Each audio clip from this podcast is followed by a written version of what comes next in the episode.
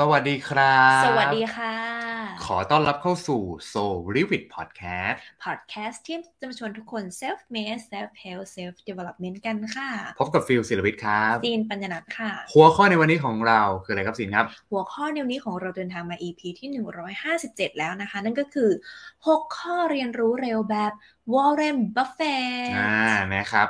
Warren Buffett นี่คือใครครับสินครับโอ้ต้องเรียกว่าเป็นคุณปู่ขึ้นหิ้งขึ้นบัลลังก์เจ้าอืมพ่อการลงทุนแบบ VI อ่าเรียกว่าไม่มีใครไม่รู้จัก ไม่มีนะบใครไม่รู้จักเลยนะเพราะว่าเป็นเหมือนกับต้นแบบของการลงทุนแบบเป็นเหมือนเสือนอนกิน เสือนอนใช่ไหมกินคือเป็นคุณอ่าปู่เนาะที่เอาพูดง่ายๆว่าชื่อดังไปทั่วโลกเนาะเพราะอืมเพราะว่าเขามีหุ้นโหในหลาย ๆ บริษัทแล้วก็ทุกหุ้นที่เขาลงทุนล้วนได้กำไร ล้วนได้กำไรทั้งนั้นเลย คุณเออปู่โดบยอกส่วนว่าใหญ่จะไม่ลงทุนอะไรที่ไม่รู้เออนะ อันนี้คือเราจะเห็นว่าบริวารชื่อของคุณปู่บริวัฟเฟนเนี่ยล่องลอยอยู่ใน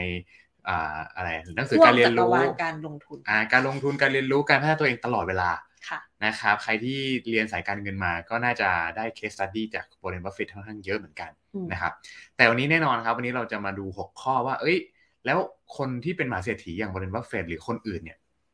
เขามีวิธียังไงในการเรียนรู้อืมนะผ่าน6ข้อที่เราจะเล่าให้ทุกคนฟังในวันนี้นะครับ ครับนะฮะเขาบอกอย่างนี้ครับสินครับว่า จริง ๆ แล้วเนี่ย วันนี้เนี่ย อ่า มันมีกฎ5ชั่วโมงครับอืมนะฮะกฎ5ชั่วโมงนี้เราไม่ได้คิดเองนะครับ เป็นกฎ5ชั่วโมงที่ผู้เขียนเนาะวันนี้เราเอาบทความมาจากคุณไมเคิลซิมมอนนะฮะMichael Simmons เนี่ยเขาเป็นเหมือนกับอ่าคล้ายๆอ่า โค้ชแล้วกันหรือ mentor นะฮะที่สอนนะครับ learn how to learn ต่างๆนะครับหรือเรื่องของการสร้างอ่าเป็น entrepreneur เนาะหรือเป็นนักเขียน best seller อืมนะครับเนาะคือคุณ Michael Simmons เนี่ยเขาเป็นนักเขียนแล้วก็เหมือนเป็น contributor ด้วยให้กับนิตยสาร Time Fortune อ่าและเขาเองเนี่ยได้มาทำบทความที่เรียกว่ากฎ5ชั่วโมงนี่แหละที่ที่เราต้องรู้ ถ้าเราไม่รู้เนี่ย เราอาจจะไม่ได้เป็นเศรษฐีอืมนะครับ ซึ่งมีคนกด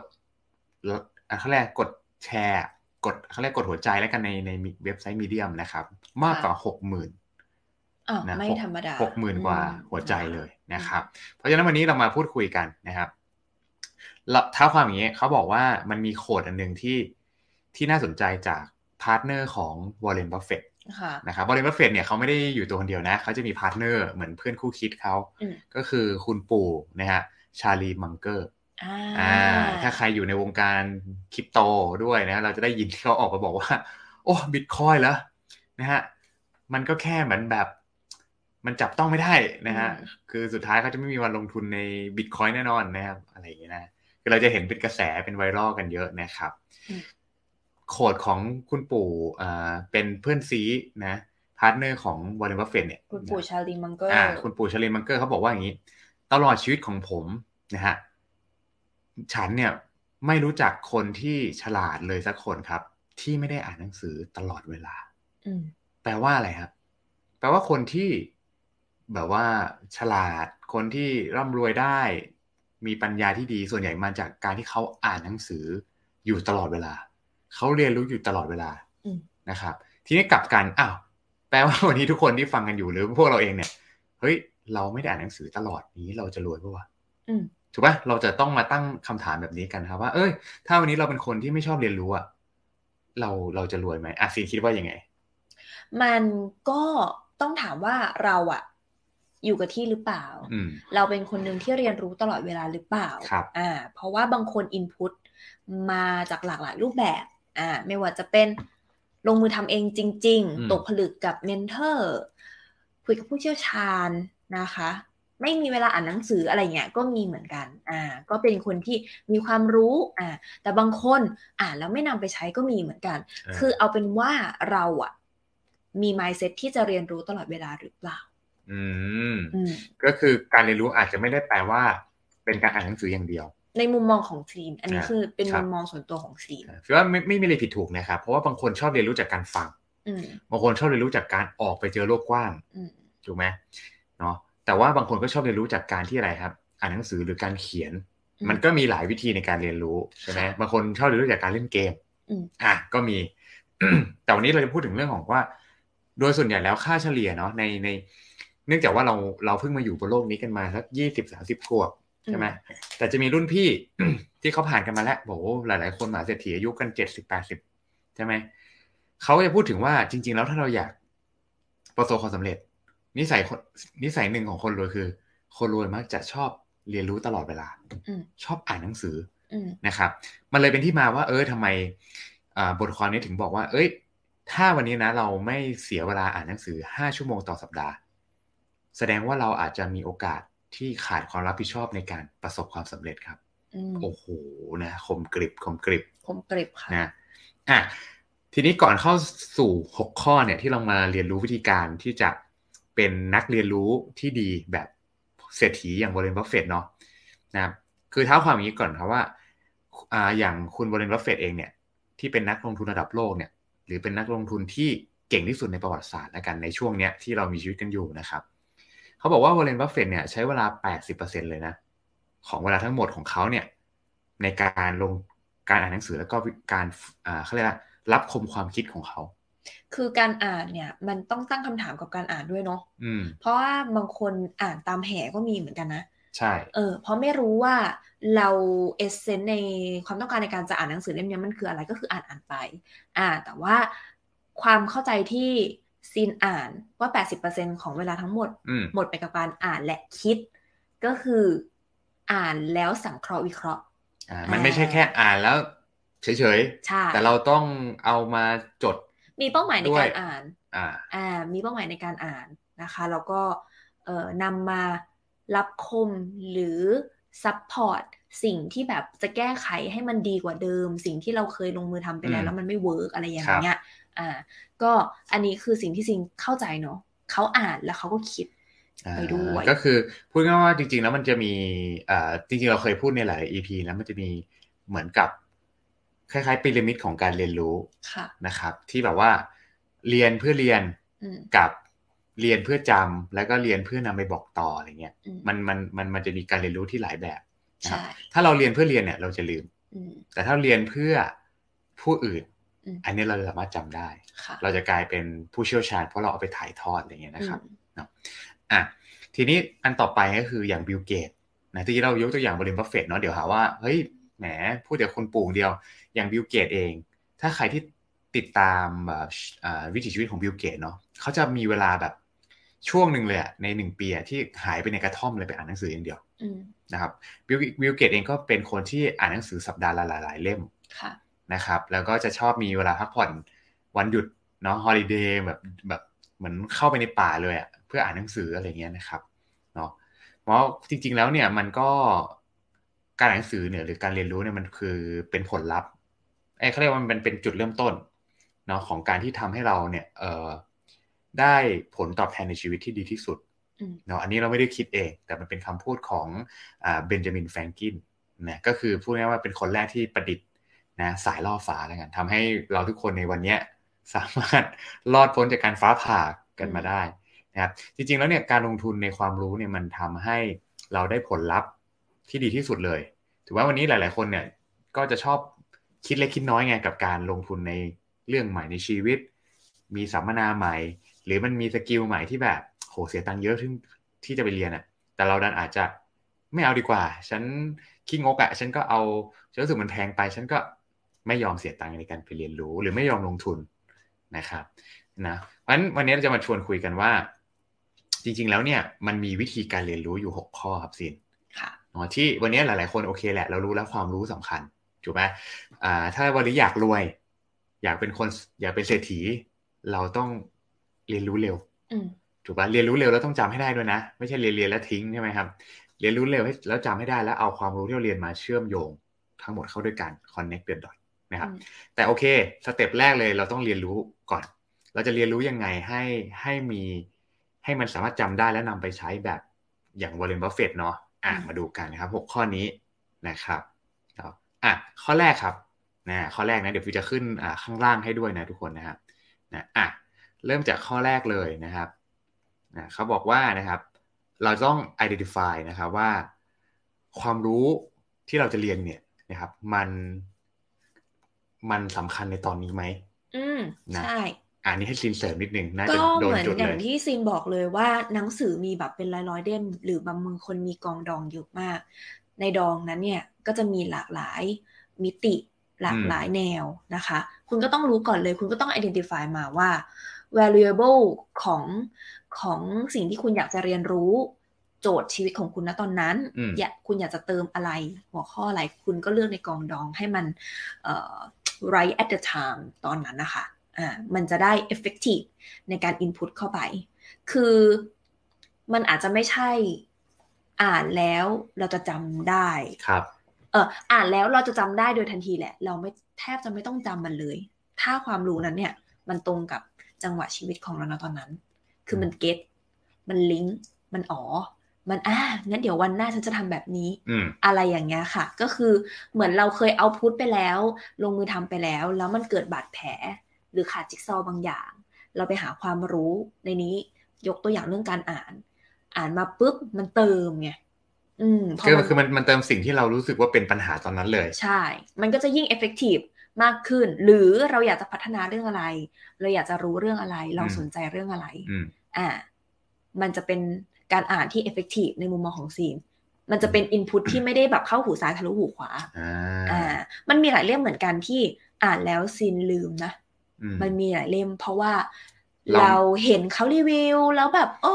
ก็น่าอ่านนะนู่นนี่นั่นแต่จริง ๆ แล้ว จังหวะชีวิตตอนนั้นจริงๆเราไม่ได้ถามตัวเองอือะมคือเราอ่านแล้วไม่ได้นำไปใช้ทันเลย ใช่ ถูกป่ะเราเลยเอลือมถูกปะแต่เรารู้สึกว่ามันดีจังอืมมันดีนะ มันเป็นเรื่มัอนงดีที่นะ มันดีนะ แล้วก็เคยขีดฆ่ามันด้วยขีดไฮไลท์ ขีดเต็มไปหมดเลยจำไม่ได้อ่าถูกปะเพราะว่าเราไม่ได้ถามตัวเราเองจริง ๆ ว่าแบบ ตอนนั้นน่ะ เราติดอะไรจริง ๆ กันแน่ครับแล้วควรค่ากับการเอาเวลาที่มันมีจำกัดของเราอะไปหา knowledge นั้นๆอือืมมมันก็จะเป็นอะไรที่แบบ หนังสือเปลี่ยนชีวิตอะมันต้องมีสีหนังสือเปลี่ยนชีวิตของฟิลอะมีมีมีถ้าอ่านทุกเล่มแล้วเปลี่ยนชีวิตทุกเล่มได้ก็ดี โอ้นะฮะป่านนี้อืมชีวิตก็คงไม่อยู่ตรงนี้แล้วนะฮะต้องใช่พุ่งกว่านี้นะฮะใช่ก็ จริง ๆ แล้วหนังสือเปลี่ยนชีวิตมันเพื่อแต่ละคนจะมี อย่างฟิวเองจะมีหนังสือที่พูดถึงเรื่องของการนั่งสมาธิอืมเมื่อก่อนฟิวเป็นคนที่เราพูดไม่ค่อยรู้เรื่องนะครับ แต่พอเจอหนังสือเล่มหนึ่งที่พูดถึงเรื่องว่า เอ้ย จริง ๆ แล้วเนี่ยเอ่อเหมือนกับเขาเรียกทำการทำน้อยให้ได้มาก มันรู้สึกจะเป็น less is more หรืออะไรสักอย่าง แล้วในในในเล่มนั้นน่ะ ไม่ได้เล่มเกี่ยวกับการนั่งสมาธินะ แต่มันมี Power พาร์ท of หนึ่ง Less เออ power of less ขออภัยนะครับอะขอบคุณซีนมากนะฮะจำชื่อหนังสือได้อืม นะเพราะเพราะเอาไปให้ซีนยืมใช่ใช่ไหมโอเคใช่โอ้โหลืมไปแล้วเนี่ย คือในหนังสือเนี่ย พูดถึงเรื่องของการพลังของการทำน้อยให้ได้มาก ใช่ไหมเหมือนแบบ power อะในการเอ้ย เราสามารถทำทุกอย่างให้มันลีนได้นะครับอืมมันมีบทหนึ่งพูดถึงเรื่องของการนั่งสมาธิ แล้วฟิลก็ทำให้อ่าก็คือพอเรารู้บทนี้แล้วเราเอาไปลองใช้ดูอืมเริ่มจากการนั่งสมาธิสักสองนาทีต่อวันอืมห้านาทีต่อวันสิบนาทีต่อวัน แล้วก็ทำมันมาเรื่อยๆครับ จนบางทีก็เคยไปนั่งเป็นชั่วโมงก็มีอืมกลายว่ามันทำให้เราเป็นคนที่ดีขึ้น เพราะว่าเราเริ่มเรียบเรียงสิ่งที่อยู่ข้างในออกสู่ข้างนอกได้แม่นขึ้นเมื่อก่อนเนี่ย เราจะเป็นคนที่แบบข้างในข้างนอกมันจะย้อนแย้งกันอืมนะครับ อันนี้ก็จะเป็นข้อดีที่เป็นหนังสือที่เราเปลี่ยนชีวิตเลย หลังจากนั้นเราทำให้เราได้พัฒนาการอ่านหนังสือไปเลยจากเมื่อก่อนที่ไม่ชอบอ่านหนังสือเลยอืมเพื่อนพูดตรงๆชอบเล่นอย่างเดียวนะครับอืมเล่นแต่กีฬาอืม นะครับ อันนี้ก็จะเป็นข้อแรกเนาะข้อแรกเราก็ต้องรู้ว่า โอเคนะครับอ่า knowledge ไหนที่มันสำคัญในตอนนี้นะครับเพราะเพราะว่าถ้ามันสำคัญในตอนนี้แก้ปัญหาให้เราได้ทันทีเราจะจำมันได้ดีด้วยนะครับ เพราะว่ามันมีความรู้สึกไปพร้อมกับการเรียนรู้เนาะเราทำให้เราจำได้ มันเหมือนเวลาเราอกหัก เราก็จะจำได้ ไม่มีวันลืม เพราะอะไรฮะมันมันมีความรู้สึกไปกับไปกับเหตุการณ์นะครับ เนาะอะนี่คือข้อแรกนะครับ ไปข้อที่สองกันครับ อะข้อที่สองครับสิงครับอ่าข้อที่สองเขาบอกว่าให้ learn and master that knowledge quickly อืมก็คือนอกจากเราอ่านเราทำความเข้าใจเนี่ย ให้เราลอง master knowledge quickly คือลองจำลองสิ่งสิ่งนั้นทางจิตสิ ก็คือจินตนาการ คืออันนี้อันนี้อันนี้เสริมเสริมประเด็นหนึ่งก็คือฟิลเคยไปเรียนคลาสพัฒนาตัวเองมา แล้วก็ พบว่า มันมีการวิจัยแบบนี้ว่า ระหว่างให้คนน่ะ สมมติเราสมมติให้คนฝึกวิ่ง สมมติวิ่งสี่คูณร้อยอืมนะครับ มีคนเนี่ยไปซ้อมสี่คูณร้อยจริง ๆ ในสนามอืมกับคนนอนเฉยอืมๆแต่ให้นึกภาพตัวเองกำลังวิ่งสี่คูณร้อยอยู่ตลอดเวลาอืมทุกวันอืมทุกวันอืมในเวลาเท่าๆกันนะอืมเขาเพราะว่าอย่างนี้ว่าเขาเพราะว่าการจินตนาการ โดยที่แม้เราอาจจะ ไม่ได้ไปซ้อมทุกวันแบบคนที่คนที่แบบมันจะมีคนที่ซ้อมทุกวันกับคนที่ซ้อมบ้างไม่ซ้อมบ้างใช่ไหมแต่คนที่ไม่ซ้อม คนที่ซ้อมบ้างไม่ซ้อมบ้างเนี่ย วันที่ไม่ได้ซ้อมคือจินตนาการอย่างเดียวอืมเพราะว่าเพราะว่าผลลัพธ์เหมือนกับคนที่ซ้อมทุกวันเลยว้าวแปลว่า imagination นะครับ คือการจินตนาการเนี่ยมีมีผลมากเนาะต่อการที่เราทำบางสิ่งบางอย่างนะครับ มันมันไม่ใช่แบบเรื่องเพ้อฝันนะ บางครั้งที่เราบางคนเนี่ย นึกภาพตัวเองขึ้นเวทีอยู่ตลอดเวลา สมมติอย่างฟิวเองจะเป็นเราเราเรียนสายอาร์ตใช่ไหมครับ เราจะมีความความสามารถในการที่ชอบจินตนาการไป แต่ข้อเสียคือมันจะกลัวไปก่อนอืมกลายว่าไม่กล้าทำอืมใช่ไหมพอเรารู้อย่างนี้เราก็พยายามจินตนาการนิดนึง แต่ไม่คาดหวังทำให้เราไม่กลัวมากอืมนะครับ แต่ว่ามันจะเป็นอย่างนี้นะเวลาเวลาเราใจลอยๆเนี่ย เรารู้สึกว่าสมมติมันจะมีเหตุการณ์ที่เราต้องขึ้นเวทีพูดต่อหน้าผู้คนเยอะๆเนี่ย มันจะจินตนาการไปแล้วแบบเอไปเองเลย เราจะขึ้นท่าไหน จับไม้ยังไงเราจะเดินหรือเรามีลูกเล่นอะไรบนเวที มันจะอย่างนี้ไปเลยนะครับ ตรงนี้แหละพอมันทำบ่อยๆปุ๊บแล้วเรารู้ว่า เฮ้ยมันเป็นสิ่งที่ดี ถ้าเราเอาเรื่องของความรู้ก็คือเรารู้ว่าเราจะพูดอะไรใช่ไหมแล้วเราก็นั่งจินตนาการเลยว่าขึ้นเวทีจะยังไงยังไงยังไงอืมพอมันขึ้นจริงๆปุ๊บอะมันจะเป๊ะเลยอืมโดยที่เราอาจจะไม่ได้ขึ้นเวทีจริง ๆ ก่อนหน้านั้นอืมนะครับ เพราะฉะนั้นเนี่ยอย่างที่อย่างที่บอกครับว่า การการจำลองทางจิตหรือที่ซีนบอกว่าการทำลองในจินตนาการเนี่ยเนาะเป็นสิ่งที่สำคัญในการที่ทำให้การเรียนรู้ของเรามันไม่จบแค่ในหนังสืออืมนะครับใช่เลยค่ะเนาะเพราะเพราะฉะนั้นเราก็ต้องอ่า learn แล้วก็ learn and master knowledge quickly ก็คือ เอาสิ่งที่เรียนมาเนี่ย จริง ๆ แล้วมันใช้เป็นกันว่าเหมือนจดแล้วกัน ถูกไหมเราอ่านหนังสือแล้วเนี่ย บางคนจะลืมจด มันเหมือนเป็นการสังเขาเรียก เขาเรียกสังคายนาไหมเขาเรียกเป็นการอะไรนะเป็นเป็นการเหมือนแตก แตกสิ่งที่คือมันเป็นการย่อยแล้วกัน ใช้คำนี้ เหมือนเราบางทีเราอ่านหนังสือเนี่ย แล้วเราต้องย่อยเป็นภาษาเราเก็บไว้ถูกปะเนี่ยเป็นเป็นการเหมือนกับคล้าย ๆ เหมือน หนังสืออาจจะมีประมาณร้อยหน้าแล้วแต่พอเนื้อหาจริงๆบูเลตบูเลตในนั้นน่ะ อาจจะเหลือแค่สิบข้อก็ก็ได้อืมสิบข้อนี้เราอาจจะเอาไปใช้ทั้งชีวิตได้เลยอืมเนี่ยนะนาน่าจะน่าจะประมาณนี้อืมแต่ว่าสำหรับข้อที่สองนะครับ อะข้อที่สามกันบ้างนะครับอะมาข้อที่สามนะนะครับ ข้อที่สามเขาบอกว่าอย่างนี้โอ้นี่สำคัญนะอันนี้สำคัญนะคือว่ามันถ้าคือถ้าเราถ้าเราทำไม่ครบอะมันจะทำให้สิ่งที่เราเรียนรู้เนี่ย มันแบบขาดตอนอืมซีเคยเป็นไหมก็เป็นเหมือนสามเหลี่ยมการเรียนรู้เนาะอืมอืมมันถึงจะรู้สึกว่าความรู้ที่เราได้มาเนี่ย มันผ่านเนื้อผ่านตัวเราครับแล้วก็เปลี่ยนแปลงเราจริง ๆ ข้อสามนะคะนั่นก็คือ communicate that communicate the value of your skill to other ด้วย คือไม่ใช่ว่าเรา input มา เราก็เรียนรู้ด้วยตัวเราเองอย่างเดียว แต่เราอ่านทำความเข้าใจ สังเคราะห์จินตนาการแล้วแล้วพยายามในการสื่อสารนำมาบอกต่อนำมา sharing นะคะ essence หรือแก่นนะคะ เออ ความรู้นั้น หรือความสามารถนั้นๆ ที่เรารู้สึกว่าเราได้มาจากการอ่านเนี่ย สู่ผู้คนอืมอืม ด้วย เพราะว่าถ้าเราเรียนรู้มาแล้วเราจด อ่าเราเรียนรู้มานะ แล้วเราจดแล้วจดเพื่อเอาไปใช้เองใช่ไหมครับ แต่เราไม่ได้ไปถ่ายทอดให้คนอื่นอืมมันทำให้การเรียนรู้มันยังจำได้ มันยังไปได้ไม่สูงสุดอืมใช่เนาะเพราะว่าพอเราถ่ายทอดให้ผู้อื่น มันจะต้องเอาสิ่งที่เราจดไว้กับจดไว้ดูเองอะอืมแปลงแปลเป็นเวอร์ชันที่คนทั่วไปฟังได้อืมถูกไหมวันนี้มันจะทำให้เราเก่งอีกขั้นหนึ่ง เพราะฉะนั้นอืม นะก็สามข้อแรกเนี้ยที่สรุปง่ายๆคือ เรียนเรียนรู้สิ่งที่จำเป็นใช่ไหมในตอนนี้แหละอืมอะสมมติตอนนี้อะไรมา AI มาครับปีนี้ใช่ไหม ChatGPT Google Bard อะไรก็แล้วแต่นะครับ เรียนรู้ถูกไหมครับ อันที่สองคือสอ่าย่อยนะย่อยสำหรับให้ตัวเองเอาไปใช้ได้อืมถูกไหมครับ เพื่อในการเอาไปต่อยอดความรู้ใหม่ๆใช่ไหมอันที่สามก็คือข้อนี้เลยคือ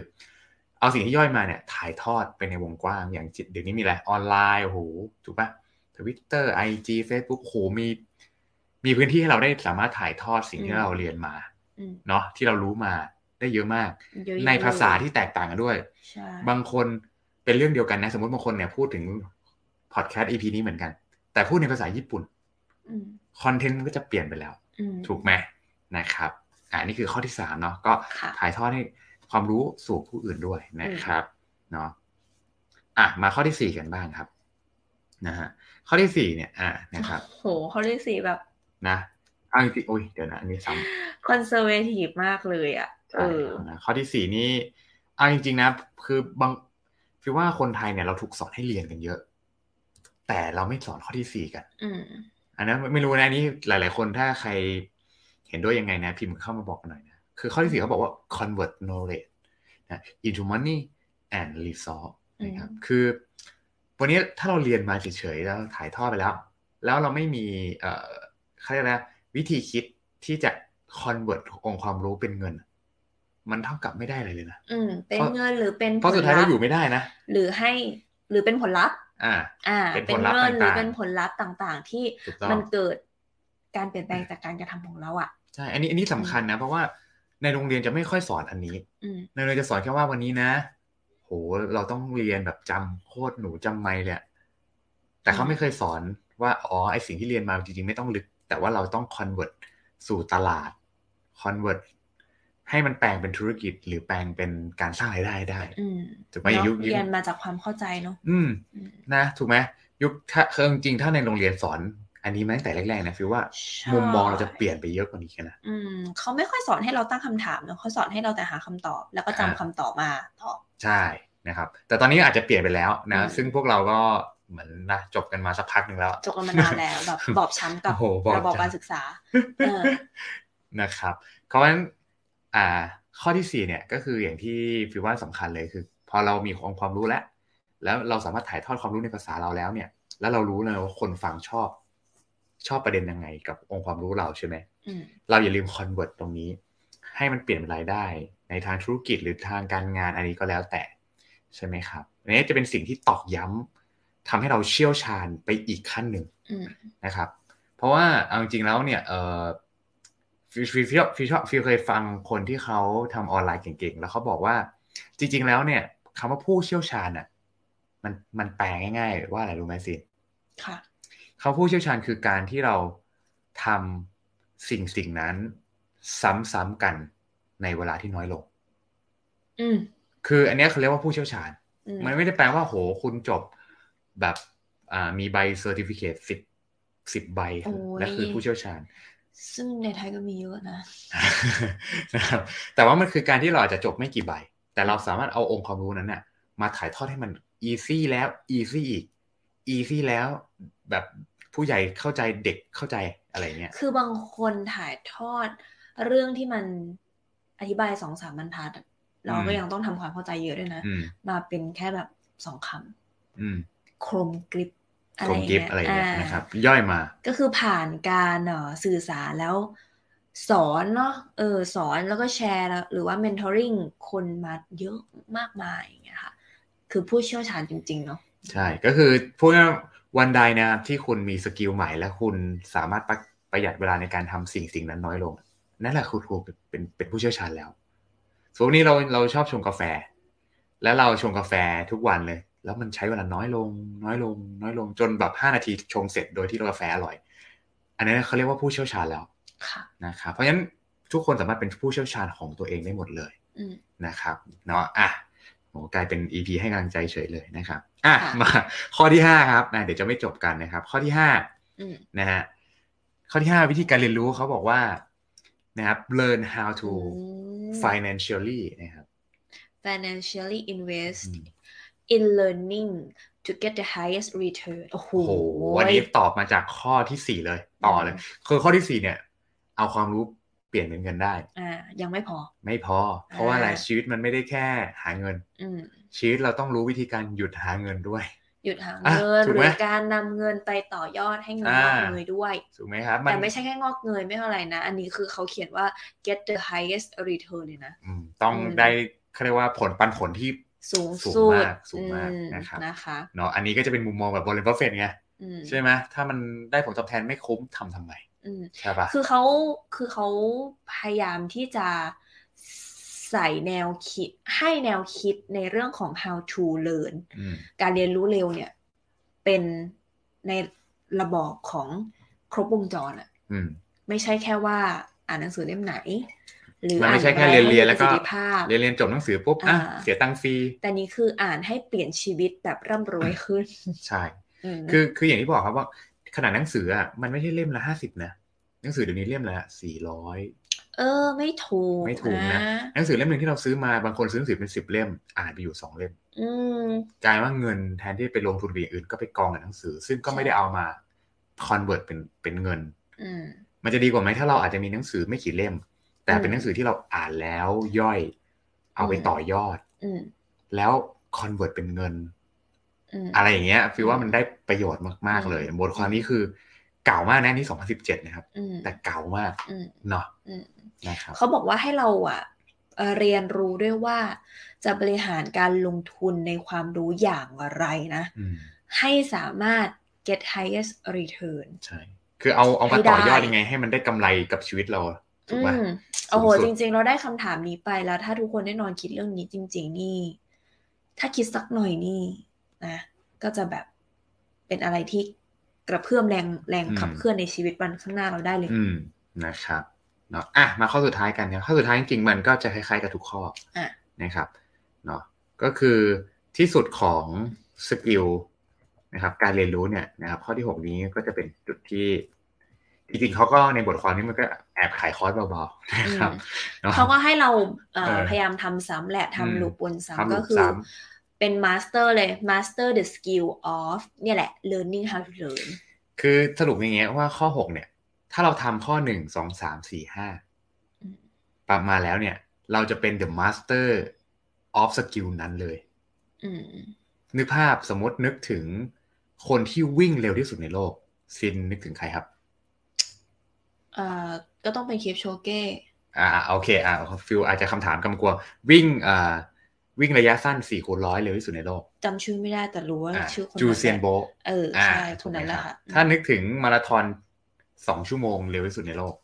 ก็ต้องคิปโชเก้คิปโชเก้ถูกไหมครับอันนี้เขาเป็นเหมือนกับเป็น master of skill ไปแล้วถูกไหมเพราะเพราะฉะนั้นวันนี้เราต้องหา master skill ของของเราให้เจอ ใช่ไหมครับ อืมแต่ว่านี่คือเขาแชร์ในมุมเป็น master ในเรื่องของ เรียนรู้ที่จะเรียนรู้อย่างไรอะให้มันมีประสิทธิภาพก็คือ learning how to learn ใช่ฟิลฟิลเลยเสริมให้ไงว่า วันนี้ถ้าเราเอาถ้าเราเอา ถ้าเราใช้ห้าข้อแรกที่ผ่านมาเนาะข้อที่หกเนี่ย มันจะทำให้เรากลายเป็นแบบพูดง่ายว่า คือถ้าขาดเราเนี่ย skill เนี่ยไม่มีใครแทนได้เลยจากการที่เราเริ่มนึกว่าไหมเราเราเริ่มเรียนรู้มาแล้วก็เริ่มไปต่อยอดสร้างตัวมาแล้วเนี่ย นะครับ ข้อที่หกนี้มันเป็นการที่ทำให้เราเป็นเหมือนเหนือที่สุดเหมือนอารมณ์เหมือน เป็นคนเดียวในภูมิภาค หรือเป็นคนเดียวในจังหวัดอะไรเงี้ยที่เก่งเรื่องนี้ไปเลยอะไรเงี้ยนะครับเนาะเนาะอันนี้ก็จะเป็นหกข้อครับที่ทำให้เราเรียนรู้ได้เร็วครับ แล้วก็มีประสิทธิภาพเนาะจากแบบคือมันมันไม่ใช่แบบจากคนทั่วไปแต่จากคนที่เป็นมหาเศรษฐีนะครับที่เขาใช้กันนะครับ แต่แน่นอนนะครับในช่วงสุดท้ายเนี่ยนะครับ คือเขาบอกว่านี้ในยุคนี้นะครับ ในยุคนะครับทศวรรษที่ 21 แบบนี้นะครับเขาบอกว่ายุคนี้ไม่ใช่ผู้ที่อ่าน หนังสือไม่ออกและเขียนไม่ได้ที่จะแบบไม่รู้หนังสือคือบอกว่าคนที่ไม่รู้หนังสือในยุคนี้ไม่ใช่คนที่แบบ อ่านหนังสือไม่ออกหรือเขียนไม่ได้นะแต่คือคนที่ไม่สามารถเรียนรู้ที่จะเรียนรู้สิ่งใหม่ได้ คือบางครั้งอะเราเราไม่กล้าที่จะรู้สิ่งใหม่นะครับการที่เราไม่กล้าเรียนรู้สิ่งสิ่งใหม่เนี่ยแปลว่าเราอาจจะเหมือนเปรียบเหมือนคนที่อ่านหนังสือไม่ออกไปเลยนะครับเพราะฉะนั้นวันนี้อยากให้ทุกคนนะนะตั้งใจเนาะในการพัฒนาตัวเองไปด้วยกันเนาะเรียนรู้ไปด้วยกันนะครับ แล้วก็ใช้ชีวิตเรากับวันพรุ่งนี้เป็นวันสุดท้ายของชีวิตเนาะแล้วเราจะมีชีวิตอย่างมีความสุข นะครับเพราะวันนี้เรานึกถึงอนาคตมากเกินไปมันทำให้เราเครียดนะใช่การที่เราอยู่กับปัจจุบันแล้วก็คิดว่าวันพรุ่งนี้มันคงเป็นวันสุดท้ายแล้วเนี่ย เราก็จะ appreciate กับทุกอย่างที่มันเกิดขึ้น ใช่เนาะแล้วก็พยายามจะทนุถนอมการใช้ชีวิตกับเวลาที่มันผ่านไปอย่างเงี้ย ให้มันค่อยเป็นค่อยไป ให้มันดีได้เท่าที่มันดีนะตอนนั้นน่ะเออแล้วเราก็จะรู้สึกพอใจแล้ว อืมก็จะมีความสุข ใช่นะครับ ก็ EP นี้ก็จะเบาๆเนาะอยากให้ทุกคนได้ได้เอาลองไปใช้กันนะหกข้อนี้เนาะฟิวเชื่อว่าน่าจะเป็นประโยชน์เนาะในในช่วงเข้าสู่เดือนหน้าร้อน summer นะครับ เพราะตอนนี้เรากำลังจะเข้าสู่เมษากันแล้วอืมอ่านะครับ เพราะฉะนั้นก็น่าหลายๆคนจะมีเวลาในการ holiday ใช่ไหมครับ มีเวลาแบบหยุดยาวอะช่วงเวลานี้แหละจะเป็นเวลาที่ทุกคนได้ไปทบทวนตัวเองเนาะหรือไปทำสิ่งที่ เป็น skill ที่ตัวเองอยากทำมานานแล้ว แต่อืมไม่ได้มีเวลาทำสักทีค่ะนะครับอยากจะก็อยากจะบอกว่าวันนี้ครับถ้าเราจัดเวลานะครับวันละชั่วโมงนะครับหรือเราจัดเวลาให้ตัวเอง 5 ชั่วโมงต่อสัปดาห์ในการเรียนรู้อืมเนาะในการอ่านหนังสือนะครับในการเรียนรู้แบบสกิลใหม่ ๆ เราจะมีโอกาสครับร่ำรวยเป็นเศรษฐีในอนาคตได้แน่นอน อืมนะครับโอเคเลยค่ะ ทุกคนสามารถติดตาม s o r i d Podcast ได้ผ่านช่องทางไหนได้บ้างครับ สามารถติดตามพวกเรานะครับผ่านในทุกช่องทางเลย ไม่ว่าจะเป็น Spotify นะครับ Google Podcast นะครับอ่า Apple Podcast นะครับแล้วก็ YouTube นะครับแล้วก็ Facebook นะครับแล้วก็ทุกๆ ช่องทางที่ทุกคนฟัง podcast ครับ ใช่เลยค่ะ ทุกคนสามารถเข้าไปให้กำลังใจ comment ติชม หรืออยากจะ ฟังเรื่องราวเกี่ยวกับอะไรนะคะ สามารถ comment มาบอกกับพวกเราได้ที่ Facebook Fanpage S O U L R I W I T ค่ะ S O U L R I W I T ค่ะ ชอบลืมกดไลค์นะครับ ถูกใจลืมกดแชร์ด้วยนะครับ แล้วก็ care กันก็ comment นะครับ ให้กำลังใจหรือ comment แนะนำอะไรพวกเราได้เลย เช่นกันนะครับ เพราะว่าเราพัฒนาตัวเองไปพร้อมๆกันนะครับ แล้วสำหรับใครที่ฟัง EP นี้ย้อนหลังนะครับ สามารถกดที่ description นะครับ มันจะมีลิงก์อยู่ เข้ามาเจอพวกเราในทุกๆช่องทางได้เช่นกันครับ ใช่เลยค่ะสำหรับวันนี้เราสองคนต้องขอตัวลาไปก่อนแล้วนะคะ แล้วพบกันใหม่สำหรับ EP หน้าในสัปดาห์หน้าค่ะสำหรับวันนี้ สวัสดีครับสวัสดีค่ะ